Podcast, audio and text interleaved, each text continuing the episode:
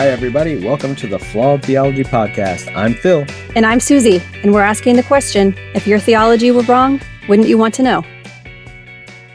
Welcome back, everybody, to another episode. We're going to call this episode the one with the real God. We're going to put real in quotes.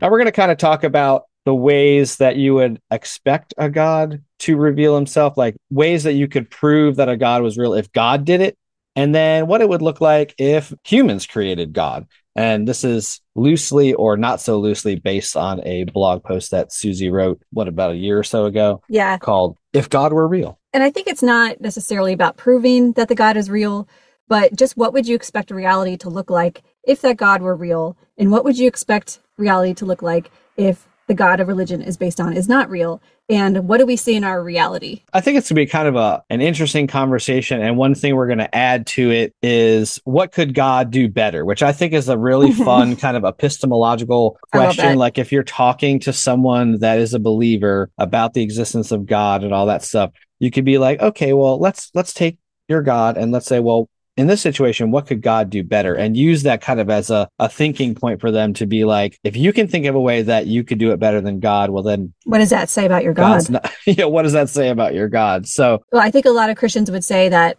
oh, but this is you thinking you're smarter than God or you know you're just human and you're finite you can't totally understand his ways at all. Yeah. But like you said if i as a finite human can think of one small way that god could do better that should say a lot about the christian god. Uh, before we get into that we'll just kind of catch up on things since the last episode. And have you been reading any good books lately I did just finish one. It has nothing to do with religion. Okay. It was a John Grisham novel that my mom gave me. Oh, nice. Okay, yeah. John Grisham lives like not too far from me, actually, down Seriously? the highway. Yeah, like his, I would go berate him about some of the things he's written about. yeah, I like his uh, his writing. But I, I, knew a friend that actually did alarm systems. They're like, oh yeah, we're going to do John Grisham's house, and I'm like, wait, he lives around here? Yes, but yeah, that's pretty funny. Yeah, I've been reading a book called Goodbye Jesus by Tim Sledge uh, who was a, a pretty big Southern Baptist pastor out in Texas.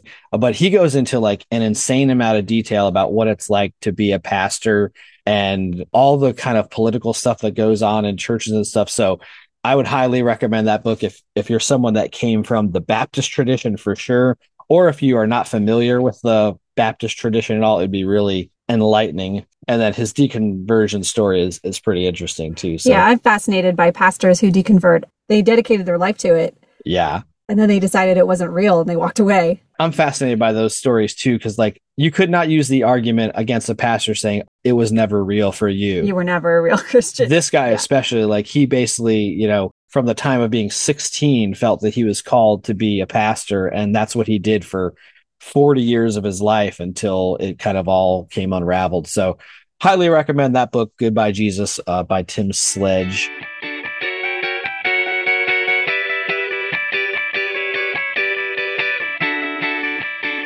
Let's get to our our flawed theology in real life segment. I have a friend, and she's a, a really a, pr- a, pretty amazing woman. Uh, she's from kind of like my previous life. She was friends with my ex wife, but well, she recently found out that she has breast cancer, and she has been posting. She writes a blog about her journey. She's also in seminary um, to become a pastor. But anyway, she's been posting all about her journey, you know, her hair loss and, you know, a lot of posts about how God is helping her through this. But she recently posted something that just really kind of irked me. So um, she posted that she had gotten a fever and she was in the ER, which apparently is not good when you're on chemo to get a fever. She basically says she's in the hospital, she's got a fever, she's on antibiotics, and the church had a number of chaplains available when she got home to come by and see her that she goes. And she got to see one of her favorite chaplains came by to see her when she got home. And then this is the part that got me. She goes, after telling all about her fever and her chemo and knowing the battle that she's going through, she got to see one of her favorite chaplains. And then she goes, Isn't the Lord kind? And hmm that just really smacked me in the face. You know, the picture that goes along with it is her in the hospital bed, you know, with her, you know, her cap on because she has no hair. She's got her mask on. She's under a blanket. You know, you can tell she's smiling and stuff. But I'm like, isn't the Lord kind is not the first thing that would come to mind if that no. was my situation. So, so why is this a flawed theology? Well, I think this is an example of the providence of God, like what we talked about in the other episode If Mhm. God's watching her right now, she's suffering. Our listeners can't see this picture, but I mean, she looks really weak. Yeah. And God's up there going, mm, the best I can do for you is to send you your favorite chaplain. That's Right. all. I mean, I'm not going to do anything else for you. Sorry. Yeah, like it seems like if God was kind, like maybe you wouldn't have given one of your children cancer. Yeah. And then if you are going to give her cancer, maybe you would heal her from it, or maybe you would not let her have complications that would inhibit the doctors doing what they need to do to help get rid of the cancer because the chemo apparently is working and doing what it's supposed to do. And the fact is that she's suffering. Right. and he has the capability of ending the suffering. And Right. if anybody should have their suffering ended, it's her. You know, if God is real and Right. she is a dedicated servant of God, why does she have cancer but I don't? right. That's the question that always goes through my mind. Like, I've never had a tragedy like this happen to me or anyone in my family, Yeah. And I'm an atheist. Right. yeah. You would think like if really if what they say is true about following God, then you would think that anyone that doesn't follow God is going to be just reaping copious amounts of judgment and and horrible things. Yeah. But but you don't see that. I mean, you see horrible things happening across the spectrum of people, whether they're God followers or not. Yeah, it's equal probability Yeah, it's a pr- like, it's across all probability. types So- of people. So like with these um, segments we always try to say like well how could how could we think about this better? Like if it let's put one of us in this situation where we have cancer and chemotherapy and a fever. I feel like if i was in this situation for one i would probably be devastated but then i would also be like highly reliant on the medical expertise of my care providers you know my doctors my nurses you know everybody that i'm that deal with. That's the people that i would say aren't these people kind? Like, even though it's their job. yeah, give the credit where it's due. The actual people who are on the floor taking care of her. Yeah, it's just frustrating to to see stuff, and I see stuff like this all the time. It's like people going through horrific stuff, and then they pick out the tiniest little thing. Yeah. Then they give God credit for that tiny little positive thing. Which I mean, it's great to see positives in difficult situations. I don't have a problem with that, and I would hope that Mhm. I would be able to do the same thing in a hard situation. but like, it's what look- you're attributing it to. right. Do you know what this reminds me of? The phlebotomist who I tried to compliment, who said, No, it's not me, it's God who's good at drawing blood. And Right. I told you this. She has lung cancer now. She's dying of lung cancer. Right. Which is crazy because that was like a month ago that you were in Yeah. like the office and she appeared perfectly healthy to you, right? I mean, she's older and yeah. Right. I could see looking back that maybe she wasn't 100%. right. Never in my wildest dreams did I think she would uh, that she was dying of lung cancer, but apparently she was. Yeah. And that's crazy. This was a person that gave God the credit for her phlebotomy skills. Yeah. And then God rewarded her with lung cancer. And apparently not just not just early onset lung cancer that's treatable. She can't go to work now, right? And she's like di- literally dying. Like Yeah, she is. But you know what? She's probably seeing it as that God is rewarding her by calling her home, right. which you can't argue with. No, you can't mean you can't tell her no. I mean, No, you can't. we see it as God is torturing her with a illness, an earthly illness, and Right. she will see it as she's getting called home. Yeah, that's that's hard stuff. Yeah, well, that's our flawed theology in real life segment. Hopefully, it's uh, we're kind of pointing it out, so hopefully, you know, you guys as listeners will see these things and be like, be able to think critically about these situations, and and it's useful for you.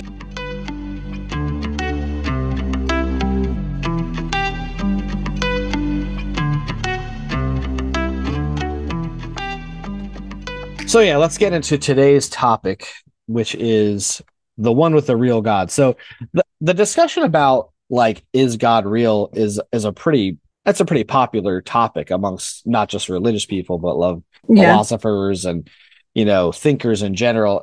it's funny to me because it seems like the only people who don't actually want proof or evidence of God's existence are the Are the ones, ones who, who believe in him. categorically they the ones who believe in him wholeheartedly. Right. a person that doesn't want proof or doesn't want to find evidence, like we can't help those people. So that's not what this Well, discussion is geared True, towards. but it might get people like that to think. It might get theists to think about, oh, I've never imagined what reality could look like if there were a God who used his omniscience and omni omnibenevolence and all of that to its full potential. What could a, a universe look like? And how does that compare to our universe? I think that could get people to start thinking at the very least. Yeah, I think that's what we would hope would come out of this uh, episode. You know, for anyone who's listening, I mean, I don't know, like the spectrum of people who listen to this podcast, if they're all yeah. deconverted people, but if you're a Christian and you're listening to this podcast, I hope that it will challenge your thinking and maybe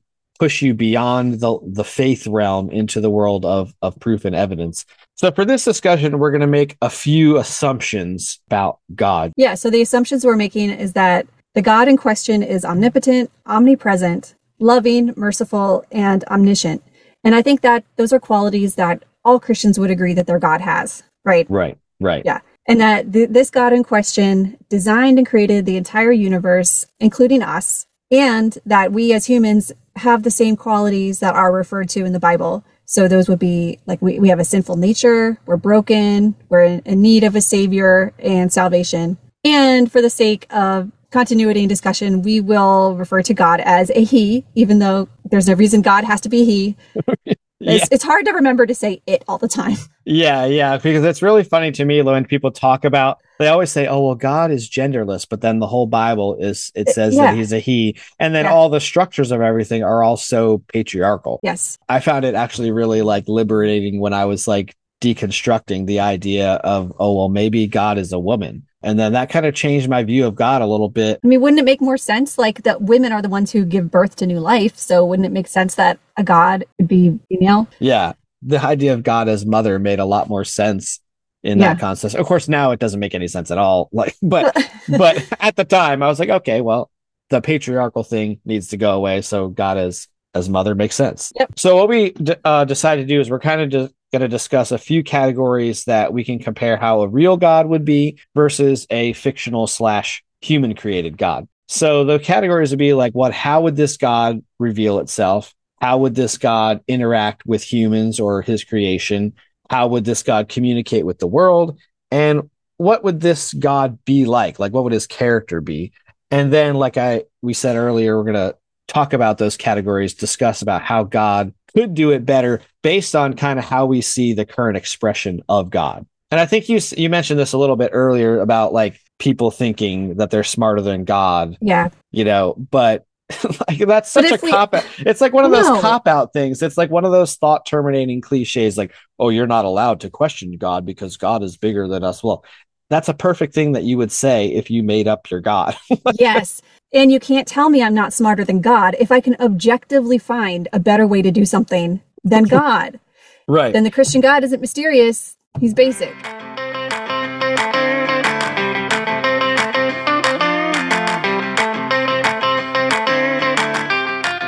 All right, so let's get into our, our first point. How and to whom would God reveal himself to humanity? so let's talk about the who first. All right. If a God were invented by humans, then we would expect that that God would favor the group that invented it, right?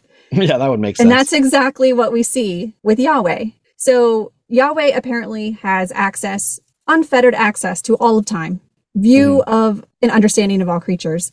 But he chose to contact only one tiny people group, the Israelites. And all of that contact and interventions like miracles and such took place in one tiny strip of land in one tiny sliver of time, right. right? If you think about eternity, Yeah. in the billions of years that just that the universe has been around and you know 4.5 that the earth has been around that's a very small window of time that god chose to blip in here and then you know gtfo Yeah.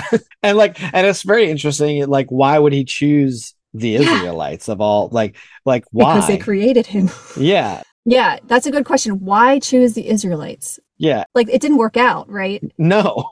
they weren't the right choice they didn't totally obey god so Yeah. why did he choose them if he's omniscient Yeah, and if God were real, who would he reveal himself to? He would reveal himself to everybody. It Yes. wouldn't be like a select group of people. It would be all of humanity would be like, here's God. And he'd be like, hey, I'm your God. And it would be really clear and obvious, it seems to me. Like yeah it wouldn't be this small group of people, you know, there wouldn't be like the elect, you know, which you hear in Calvinism about there's, you know, select people that have been predestined by God to be chosen. Like that's not how a God would do things if they really Right. wanted to make their presence known. Yeah, and Christians would say that God eventually did expand his view to all of humanity and wants more of a global interaction with us. But Right. in the Old Testament, Yahweh was racist, yeah. was selective with uh, ethnic groups, and according to Christians, God never changes. Right. That speaks for itself. Yeah, and even when you move forward into the New Testament, like for the first bunches of the New Testament in the early church, they were only ministering to Jewish people, you know, and then God had to Mhm. come and step in and say, "Oh no, like the Gentiles are okay too. I, I'm their God too." Paul said that. Yeah, Peter and Paul, you know, like they came. You know, Peter uh, had that dream about the unclean foods, and that was, you know, supposed to be God telling him, "No, the the gospel is for the Gentiles too." And people were like up in arms about it. They were like, "Oh no, no, no! This is we're not, you know, God's not for the Gentiles." So how would this God reveal Himself if God did it, not if a human did it? There are a lot of ways I think that a real God could reveal himself, but I think that the one way that a real God would not use is the kind of way that he's using right now Right, a sacred text. right, So, first, his message was oral. And if we're lucky, these things got written down decades or at most thousands of years after the events right. supposedly happened. yeah, And then after that, these texts were copied, translated by people, errors were made, right, things were tampered with, things were added and removed. And we talked about this in another episode. yeah. Why would an omniscient God choose to do it this way? I don't think that he would. Yeah, well, I would think that if a God really wanted to reveal himself to people, he would use direct revelation. And I think we already kind of said this. Like, he- it What- wouldn't be through the Bible or a sacred text or prophets or, you know, all the ways that you see in the Old Testament or the New Testament. He would just come right down and say, I'm God. Like, you know, it would be very obvious. But how? Like, how how would that happen? Like in corporeal form? Sure. If the Bible is not the best way to reveal yourself as a deity, which we clearly don't think it is because of all the typographical errors and the historical errors and the scientific errors, which, you know, we covered in previous episodes. And let's not forget that the Bible isn't everywhere in the world. Yeah. So if you are a God, wouldn't you want to be revealed everywhere? So if a God did want to do the sacred text thing, then why couldn't God have like zapped just like the Ten Commandments, right? Right. Into the stones. Like Yeah. zapped exactly what we need to know down into in some form that's preserved Yeah. into each civilization, even if it happened thousands of years ago when civilizations were isolated, then that don't you think that would be really impressive if archaeologists uncovered these stone tablets that say the exact same thing right. in every language and none of these civilizations had access to each other? right. That would be crazy. and like across different like time periods too so here's a here's something from 10,000 years ago and oh we just found this other thing that's 150,000 miles away or and it says the same exact thing and it's in a different language you know there wouldn't be any confusion that way Yeah. i mean it's the same thing that police use in like evidence collection forensic like corroborating evidence like you're looking for things that line up Yeah. So yeah, if he was to do a sacred text, yeah, he could do it that way. Or he could just like put it into everyone's consciousness, right? Yeah. Sort of like a download. Yeah, just brrr.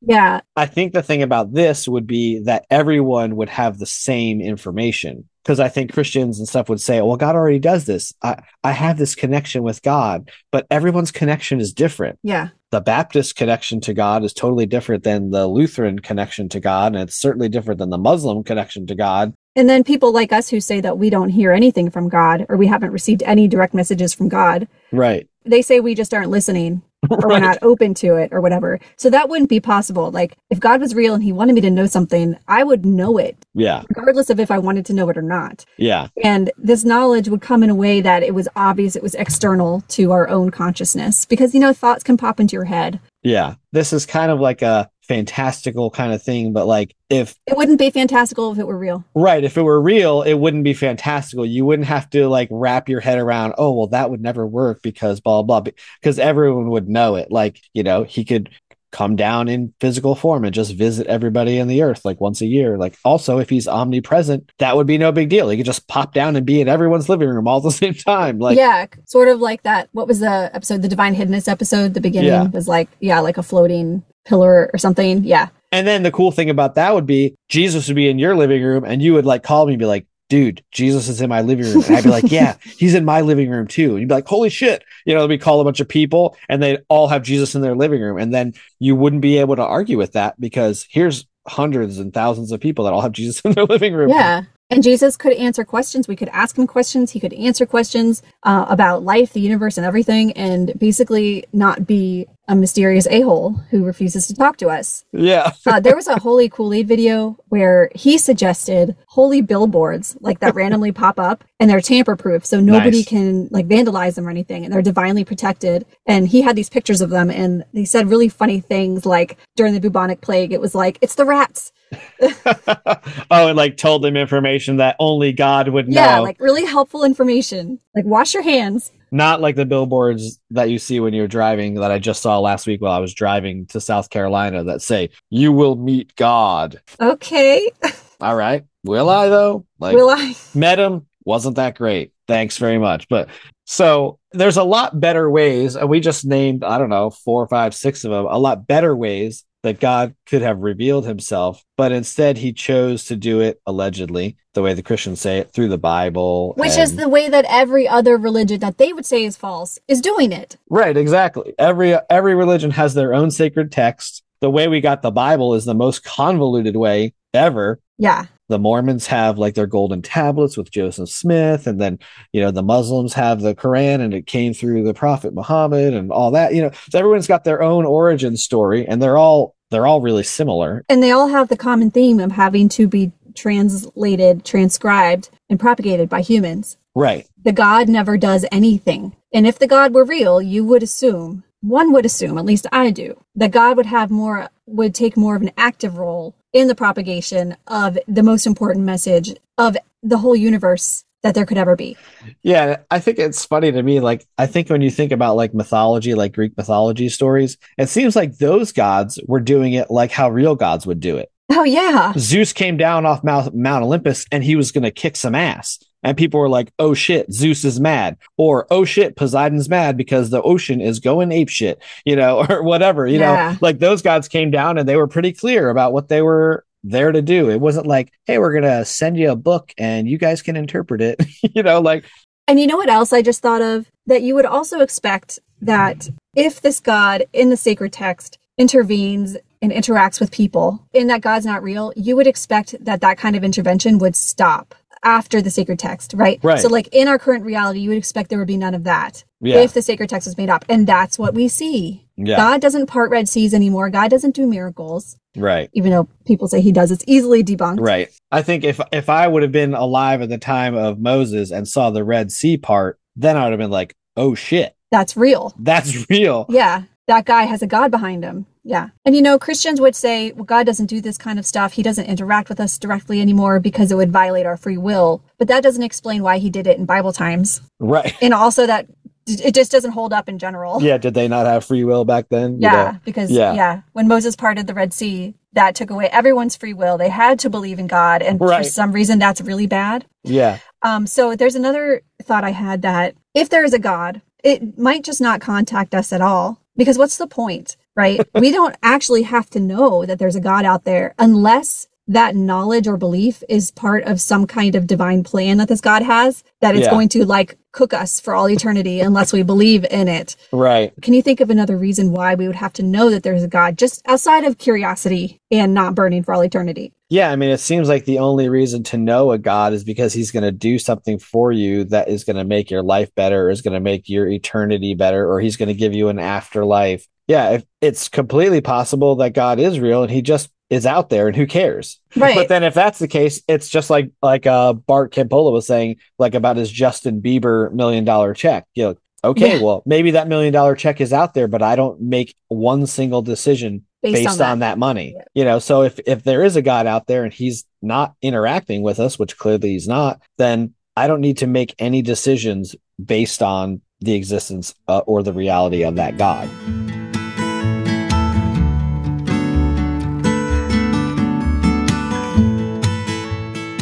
All right, so let's go to our second point, which would be if there were a real God, how would we expect relationships to look in the physical world? What's the first one we want to talk about? So the first thing is gender equality. If the God were an invention of a group of people that had a patriarchal structure, then you would expect that their God would adopt their patriarchal views. And that's what we see in the Bible. So the Bible clearly paints women as property of men, that they should be subservient to men, that they are the weaker vessel. They should not speak in church. They should keep their heads covered. They need to Right. sleep in a tent when they're Sleep in the menstruating. yeah, yeah. Yeah, they're unclean for twice as long when they have a daughter instead of a son. a son. Yeah. Clearly, clearly, clearly, the Christian God views women as subservient and lesser to men. Some people might say, oh, well, that's the Old Testament God. But no, it's all through the New Testament.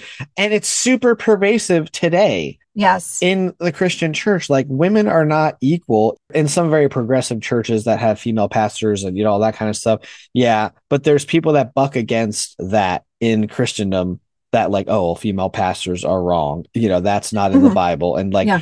My mom. that can't be and like and look at like purity culture is a perfect example of patriarchal system that is set up to basically put the burden on women and and put the whole thrust of maintaining morality on women you know and men don't have any responsibility like in Mhm. that thing it's got to be it's got to be the women's dress and you know you got to make your pledge and you're a you're a crumpled dollar bill if you had sex before you were married you know that's Ugh. ugh, yeah As we grow as a society and become more enlightened, we know there's no objective or rational reason why people would have different roles based on their gender or their sex. right So why wouldn't a god know that? right Yeah. Isn't it more likely that a misogynistic culture created a misogynistic god than the actual triomni god of the universe is misogynistic? Right.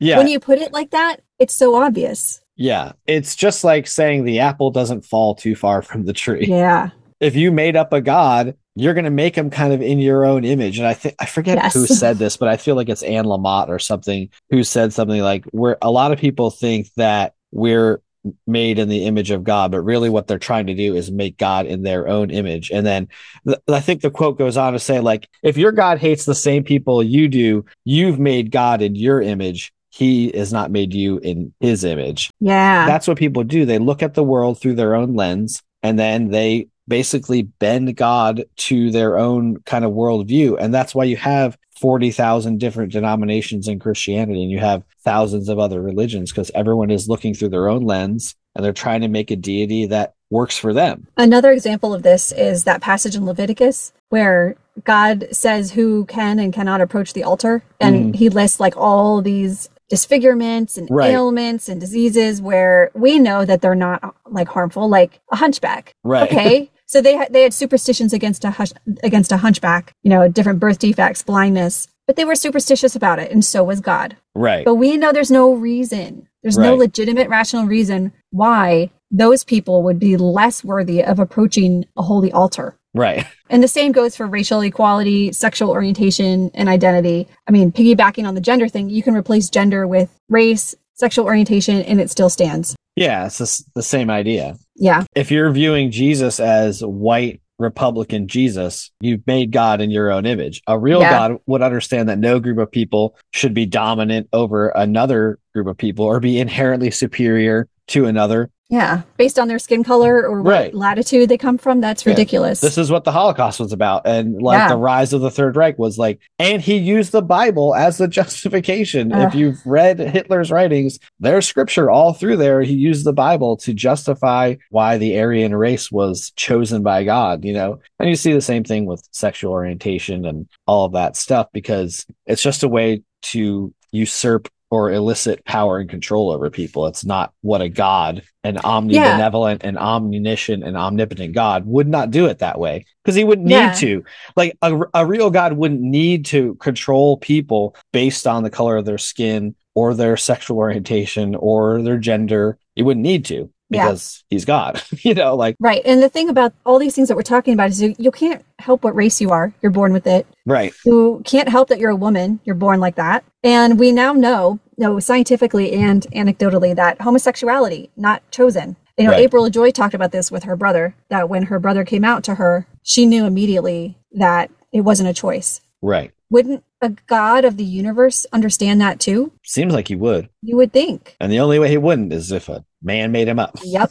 and then one more telltale thing that I want to talk about. Huge red flag that a god would permit endorse and write laws permitting slavery Right. or regulating slavery. Yeah. I think that's crazy that people think that that could have come from a god. And, you know, there's articles written to justify it and saying, oh, it wasn't that kind of slavery. Well, yes, it was. Right. it was.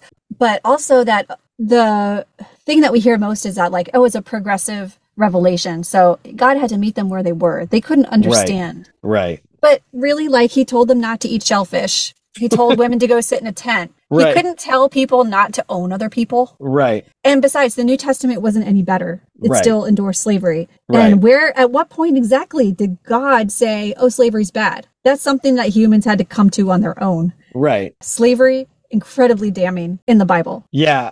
I was just reading in the book that I'm reading, the Goodbye Jesus book by Tim Sledge. He talks about slavery too, and how initially when he was in seminary whatever, his his professors were telling him, Well, God doesn't change, you know. So when God talked about slavery, um, it was because that's what was culturally acceptable at the time. But then as man progressed, they realized that slavery was bad. So man realized that slavery was bad, but God still said that it was okay. And so they were, were just adjusting to the culture. And that's why God never came out and said anything about slavery in the Bible, because it was man basically that decided that slavery was bad. And he was he was basically saying, you know, I couldn't get on board with the idea that my professors said that God never changed when clearly he did, you know, from the Old Testament to the New Testament. Like Yeah, that's messed up. there's no way that you could logically defend slavery as a Christian in 2023. Like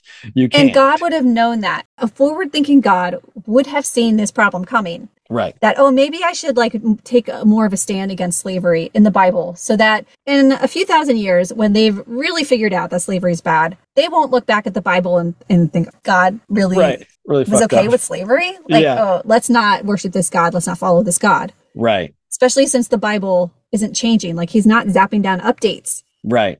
there's there's no updates. Yeah. there's no updates So how about um another part of this is like church and doctrine. Like if God were real, then his church would be unified. You wouldn't have such segmentation and all these different denominations and all these different religions. There'd be one church and one doctrine, and everyone would- agree on it because it'd be clear and obvious that it was true. It wouldn't be open to interpretation. i even think there wouldn't be much of a doctrine Yeah, a doctrine is for control right, it's like you have to do this god is like this do this do that right, I'm not sure that God, a real God, would impose so much dogma onto people. yeah, I think it would be like love people, right? Love Right. people, treat each other with kindness, reduce suffering on your on this earth, and then everybody will have a perfect life in the afterlife or something. right. Yeah, doctrine is definitely something that is created, is man made as a way to basically say that because I've got this connection to God, I can tell you what to do. like that's what doctrine is. yeah, Like, yeah. if man invented God, you would see what we see now. The church is fragmented due to differences and contradictions in the texts, and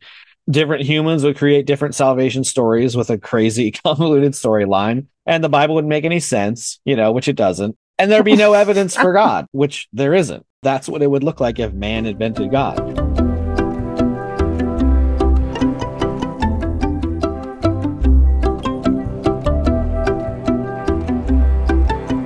If God were real, how would this God communicate with the world? So this is communication that's beyond the revelation that we talked about earlier, right? This is like yes. one-on-one communication. Yeah, this would be, I guess, part of the like human divine relationship. Like, how would that work? And I guess this would assume that the God wanted to have relationship with humans. That might be another assumption Right. that we're putting on this God. Like, this God wants to interact with humanity. He cares about us. He loves us. He wants us to be happy. Yada yada. Which I'm not yeah, I wouldn't necessarily take that as a yeah. Right. But since we're But- following the model of the Christian God, then that's yeah, that's what we would say. Right. So let's start with prayer. Like, would you even need to have prayer if God were real? We kind of talked about this Yeah. in, the, in the prayer episode.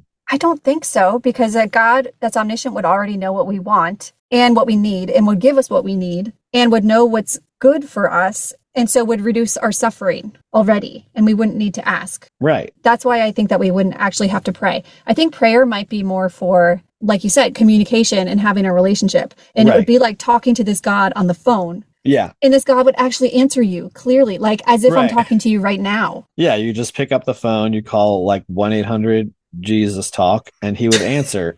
and he'd be like, yo, what? That's too many numbers, but you know, It is too many numbers. it can be truncated. Maybe in this alternate reality, phone numbers have like 12 numbers. So it, we'll make it work. It could be sus talk. It would be just a conversation, you know, and he, you could be like, hey, I need this. Or whatever. He's like, oh, yeah, I knew I already had that worked out for you. Or it could be like if you're lonely or you're sad, Right. pick up the phone and call God, and he would be like the best therapist Right. because he made you. Yeah, and you would get an actual answer that wasn't just like based on your own cognition and your own cognitive biases and your own like what you wanted God to say. And he wouldn't give thought terminating cliches ever.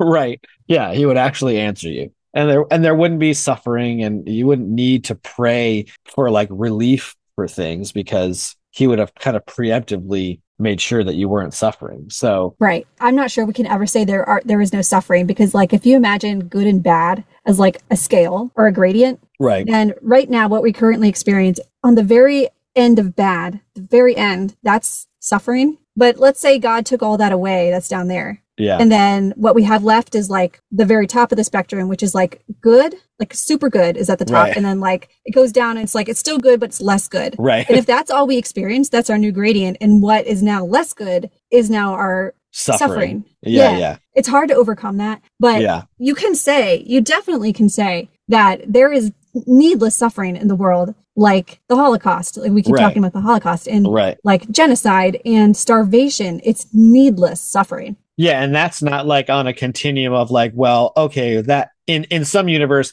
the Holocaust is somewhere in the middle. You know, like that's god awful. Like everybody Yeah. knows that. It's not like, hey, the whole world ha- is ice cream and they don't have a flavor I like. Exactly. You know, that's the, that's the Yes. spectrum that you're talking about. It's like Yeah. that's a and continuum. like our suffering right now, like when the dishwasher breaks and we have to wash our dishes with running water in a sink with soap, Right. and we're like, oh, this sucks so bad. I wish I had Right. a dishwasher. But then, like our grandmothers it, back in the 1920s, they didn't have dishwashers. Right. And there's some cultures where they're taking their stuff down to the river and washing it uh, like on rocks. Yeah. You know? Yeah. Yeah. And they don't have soap and, you know, all that kind of It's like cholera and Right. Yeah. Yeah. So if a human invented God, of course, prayer would be required because you have to be able to communicate. And then God would never give you a clear answer. He would give you like real clever answers like yes, no, wait, or yes, no, maybe, which we already talked about in the milk jug episode. yeah. There's no difference between that and just basic probabilities of getting the answer to your prayer. Yeah. Or like a magic eight ball will give you better answers than yes, no, wait. At least it's like try again later or It is decidedly so. yeah. Yeah. Right.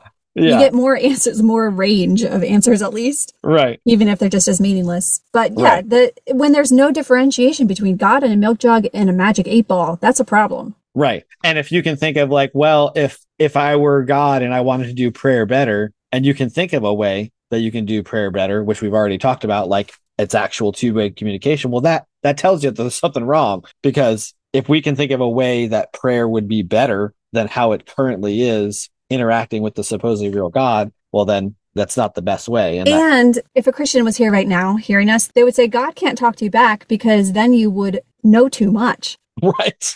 And you would know about God, you would believe in God, and you wouldn't need faith. Right. But if God were real, yeah, you wouldn't need faith. right.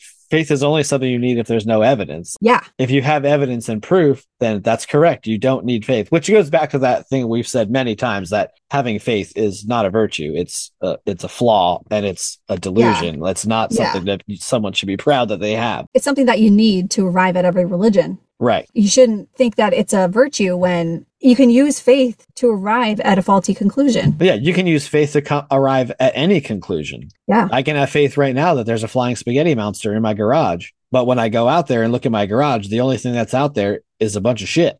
Yeah. and the crazy thing is that you could still insist it's there, it's just invisible. yeah, absolutely. Yeah. So moving on to another way that God might communicate, uh, let's let's talk about the aspects of science and nature. So you would think that if God were real, that then science would be able to confirm his existence, and then nature would also be consistent kind of with the character of God, right? Like God would have made the world with humans in mind like nature wouldn't have all this danger. You wouldn't have natural disasters. Yeah, you wouldn't need parasites and Right. malaria and mosquitoes and yeah, all these kinds of creatures whose job it is just to create misery, not just Yeah. in humans, but in other animals. Yeah. I mean, the whole process of evolution just itself was agonizing to all conscious creatures. right. It's a it's a system that is based on death. Right. It doesn't work without death. So Right. it's a horrible way for an all-loving, all-powerful God to bring about living creatures. yeah. That that puts a, a knock in the in the coffin of like theistic evolution evolution because you can't say, Yeah. oh well, God just kicked it off and then he allowed all these things to die because that's how it was gonna work. And when that gets brought up in that group that we're both in, where the Christians believe in evolution, Yeah. their response is that, well, you don't know what God considers good. We don't know what's good. And I'm like, I know this is not good. Right. I could do it better. Okay, so one thing I could do better, predation is horrible. Yeah. We could all photosynthesize. Why why not? Yeah, why not? We all have surface area. Yeah. Why couldn't every human, every animal, every plant, everything photosynthesize?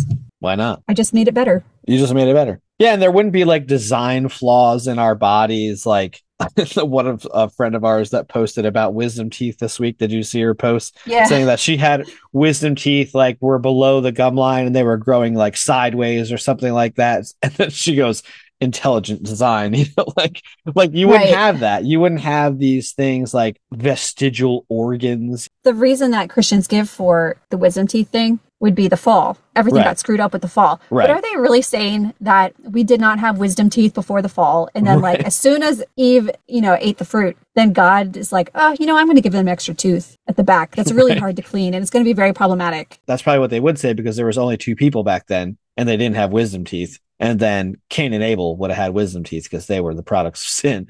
So they probably would say that. And of course, unfalsifiable. So if there was no God, then our environment would be the result of unguided natural processes. That means that, you know, there would be parts of the universe and the world that are uninhabitable. Which is most of it. Right. Which is what we see in reality now. Like food and safety wouldn't be guaranteed. There'd be war, genocide, famine, all these things that would, because shit just happens the way it happens. Like, yeah, what does reality look like? The universe is huge. Most of the earth is freaking ocean. Yeah. And in hospitable climates. Yeah, the ocean terrifies me. Like, I, I find it fascinating, but it's also like crazy if you really think about how much water is Yeah. out there and like how deep it is and what kind of shit is under there. Like, one side of the earth is basically just water. Like if you look at a globe and you spin it, the one side is basically just blue. yeah, Yeah, and I'm I'm terrified of tornadoes. I think I've mentioned this before. That I regularly have nightmares about tornadoes. And if there is a god, that really sucks. right. That God created tornadoes or like allows tornadoes. right. There's like towns that just get leveled in a span of a few minutes. Yeah. Horrible. Uh, you got a lot of tornadoes in Maryland. No. I mean every now and then, but no, it's not something that we regularly worry about. But yeah, but God loves you so much, He gave you the fear of tornadoes, even though you've Yeah. never been exposed to one. Never been exposed to one, no. But yeah, there's so, just there's so many design flaws that you see, like humans having too many teeth to fit in their mouth. yeah. 75% of human embryos miscarry.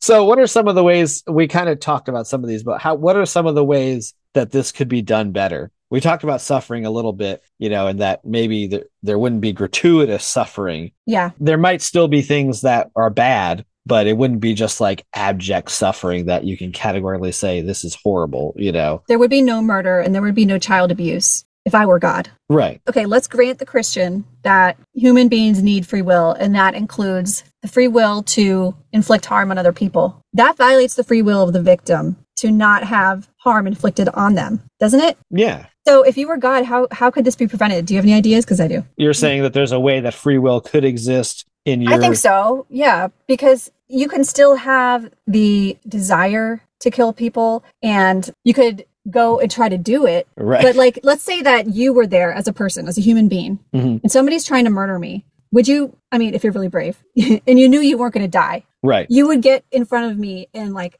or no, Right. like Elsa did, right? she put her hand up and she stopped the knife from going in. Why couldn't God do that? Yeah. and that would that would save the victim and all it's doing is preventing the knife from like connecting to the person and actually Right. being murdered and then well what would a human do what would humans do we would put that criminal in jail god could be like oh sorry you're a bad person boop you're gone right. yeah. Why not? Right. Yeah. If you're gonna try, if you're gonna try to kill someone, then God gets to just Yeah. vaporize you from the Planet, I don't know if that's the right way to do it, but I know the wrong way to do it is to be so obsessed with free will that right. you're like criminals. Sure, go ahead, right. rape, murder, steal, whatever you want to do. Right. I'm not going to intervene, and I'm not going to protect the people who are being murdered and raped. Right. I always find this interesting when people talk about free will. They're the same people that are saying, don't take my guns, but my kids are getting shot up in school, or don't let the drag queens have story hour because they're indoctrinating my kids. But I'm really into free will. Yeah, If you're doing something that is not genuinely loving or genuinely beneficial to society, there's a recipient of your free will that is having their free will violated. exactly.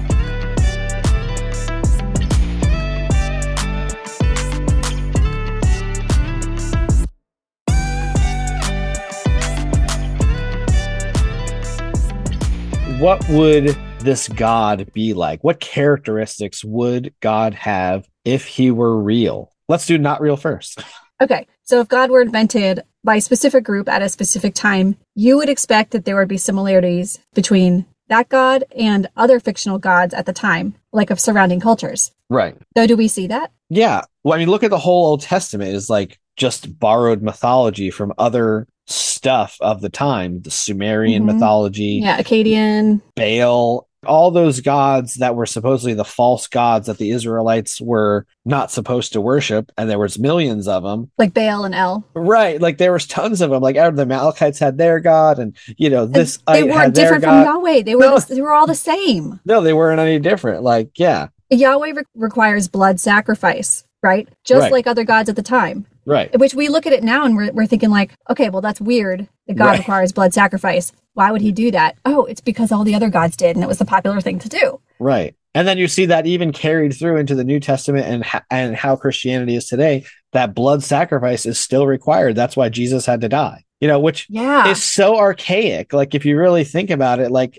why would a loving God require death and, And blood as a means to salvation? It doesn't even make sense. Like, and we're talking about the God who invented like Everything. everything, right, i- including all the science that we now understand, right, quantum physics, right. and more that we haven't understood yet. yeah. And it cares about the, sh- the shedding of blood. It cares about animal sacrifice. It, Right. it thinks that there's a pleasing aroma of an animal sacrifice. Yeah. That doesn't line up. if humans invented God, then of course the God would look like gods of other religions. And then like the stories surrounding the gods would all look similar too, like the virgin birth story. Uh, yeah. You know, a god came down and impregnated a woman, and then there's a, a god offspring. You know, that's common in all mythology. Yeah. It doesn't have to be a virgin necessarily, but a mortal. So Right, like a a, father yeah. god and a mortal woman. Yeah. Right. Yeah. That is a classical trope. Yeah, and then also classic. the Jesus like being a dying and rising figure.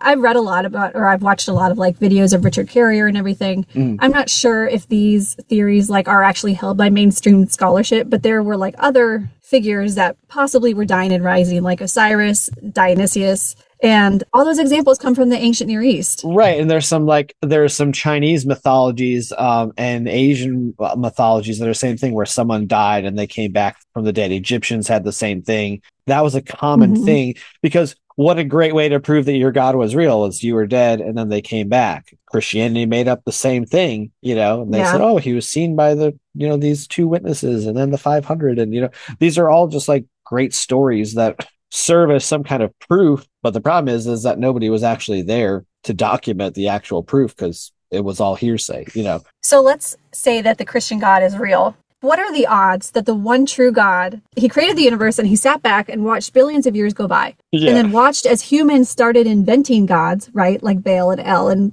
all the Right. others. And then God was like, huh, those are pretty good guesses. They have pretty good guesses down there in the Fertile Crescent. yeah Their gods are almost like me, the real God. Well, I guess I'll head down there now and make myself known to them. That won't be at all confusing.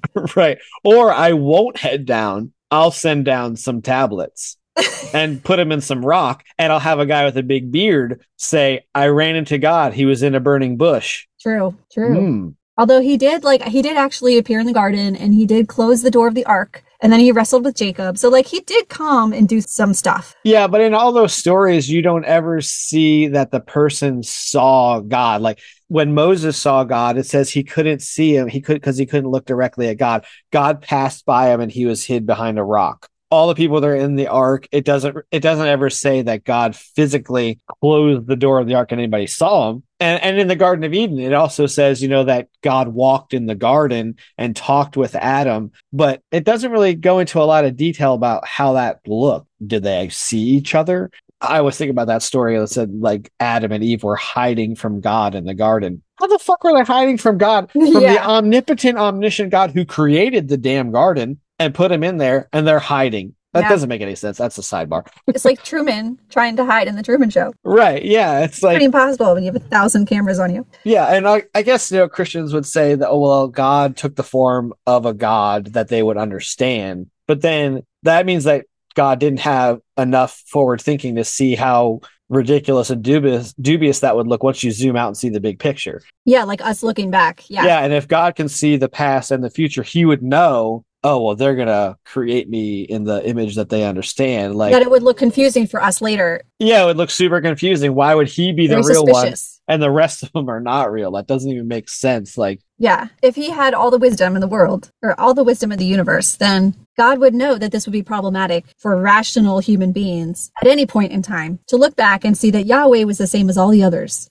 Yeah, that there's nothing special about Yahweh. Wouldn't Yahweh actually want to be set apart right. and be markedly different from the rest of the fake gods? Yeah, it seems like he would do something different that would make him stand out, and people would say, "Oh." And you know, you see these fictional stories where, like, supposedly God did stuff like that in the Old Testament, like when the prophets of Baal were gonna challenge Elijah, and they were gonna build an altar to the gods, and the prophets of Baal marched around this altar for I don't know how many days, and nothing ever happened, you know. And then Elijah went out and he prayed around his altar, and then God sent down fire if that really happened, well, shit, I would have believed in that God too. Like it was pretty obvious, you know, the fire from heaven is a pretty good indicator, you know, but Too bad that never happened. too bad it didn't happen. Like that's just, and plus the people who wrote the book about God are the ones who believed in God. And so of course they're going to write something where that is supposed proof of God. right. You know, Christians did kind of, you know, take a shot at giving God like these divine characteristics that would transcend humanity, like you were saying. Like, well, that's what the omnis are, you know, omnipresent, omnibenevolent, omniscient, omnipotent. They tried to make all those say, oh, our God is this thing, but then they didn't realize that for God to have all those qualities, they're logically inconsistent, which we've talked about. It seems like in every episode, like how those omnis, they can't all exist, you know? So they tried to say, you just created a fictional character and then because there's you're not ever going to require any evidence you can just say well god is all these things but really it's not possible for a god to be all those things you know in Yeah. reality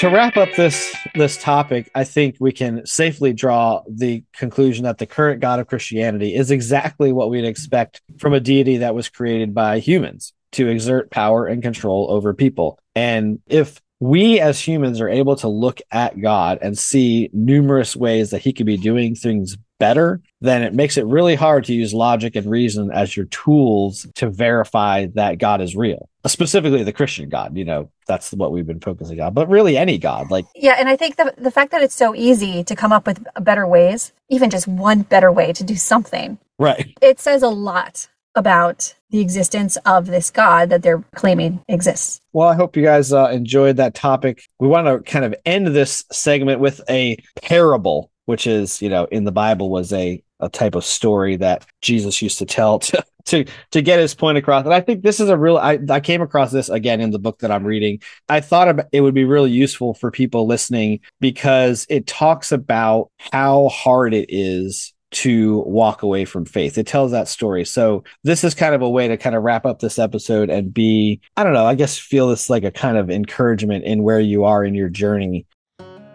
Once you commit to live your life as a person of faith, once you start the journey, faith becomes a part of you that is hard to jettison. We may think of the faith journey like climbing the world's highest peak and looking for anything that will help along the way, as illustrated in the following parable.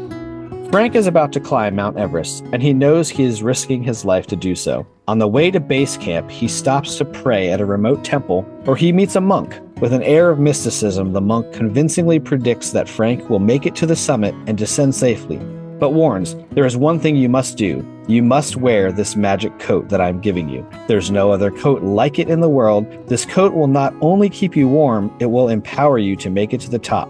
It will give you courage, endurance, protection. Only with this coat will you succeed. Without it, you will surely die on the mountain. Frank is mesmerized by the words of the monk. He leaves a generous offering and dons the one of a kind magic coat, a coat that looks like any other but has hidden powers. Soon, Frank is trudging upward with other climbers, one of whom is wearing a coat just like his. The climber asks Frank where he got that coat, and upon learning it was from the monk, laughs and asks, How much did you give him for your magic coat? The laughing climber explains that the man is not a monk, but a shrewd salesman who has learned that he gets paid the most for a coat when he boasts of its powers, gives it away, and asks for nothing in return. He tells Frank that a number of the climbers who donned the monk's impostor magic coats have frozen to death on the mountain.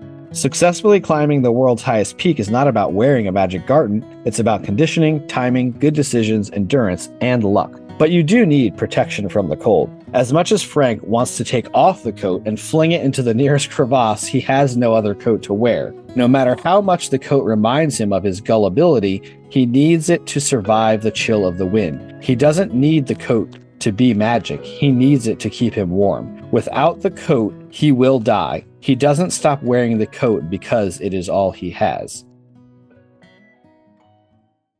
That story kind of just tells why people wear their faith. Your faith, it was the way you dealt with all the challenges in your life. And shedding that coat can be a matter of survival. The reason we do this podcast, I think, is to really help people shed that coat. And it can be hard. Yeah. Like, sometimes you think about the stuff you believed. I know I do. And I'm like, man, what a dumbass. Like, how on earth did I believe this stuff? And then this story makes it perfect. Like, man, I needed to stay warm. I had to survive the mountain. The coat isn't a coat, it's a cancer. Mm. It's a tumor. Yeah. You need it as much as you need a tumor. Right.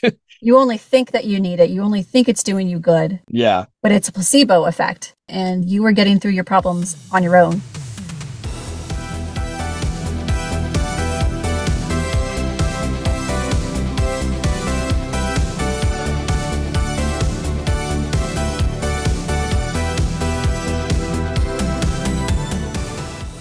That's how we want to end uh, today's episode. We thank you guys for for listening to this episode of the Flawed Theology Podcast. I'm Phil. And I'm Susie. Tune in next time where we will continue to tackle the question if your theology were wrong, wouldn't you want to know? Make sure you uh, join us on our Facebook group, which is called Dangerous Cre- uh, Dangerous Questions. Um, it's uh, a place that we hope to connect with people, uh, just to be a safe space as you're on your journey away from faith, because like many of us have experienced, it can be scary.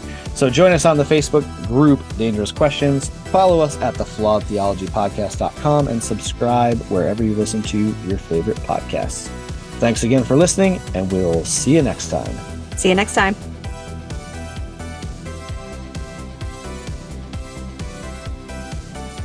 And Christians say, "Oh, the Bible." I love it when people say that. Well, the Bible is so clear on this. Then you point out to them all the ways that it's not clear, and then they just throw one of the thought-terminating cliches at you, saying, "Oh, well, Yeah. you don't understand it because you don't have the Holy Spirit, or you know, His ways are higher than our ways." But I'm like, "But I thought you said it was clear."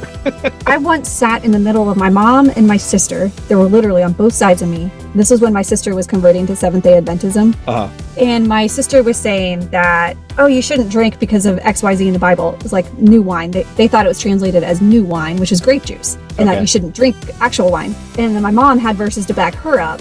and I was just sitting there thinking, how could both of them have verses Right. That justify their positions from Right. the same book that's supposed to be from God? Like, it shouldn't be this confusing. And I that was like 12, 15 years ago. Yeah. So I'm thinking that really took a chink out of the armor for me. Yeah. Started letting a lot of doubt to build up.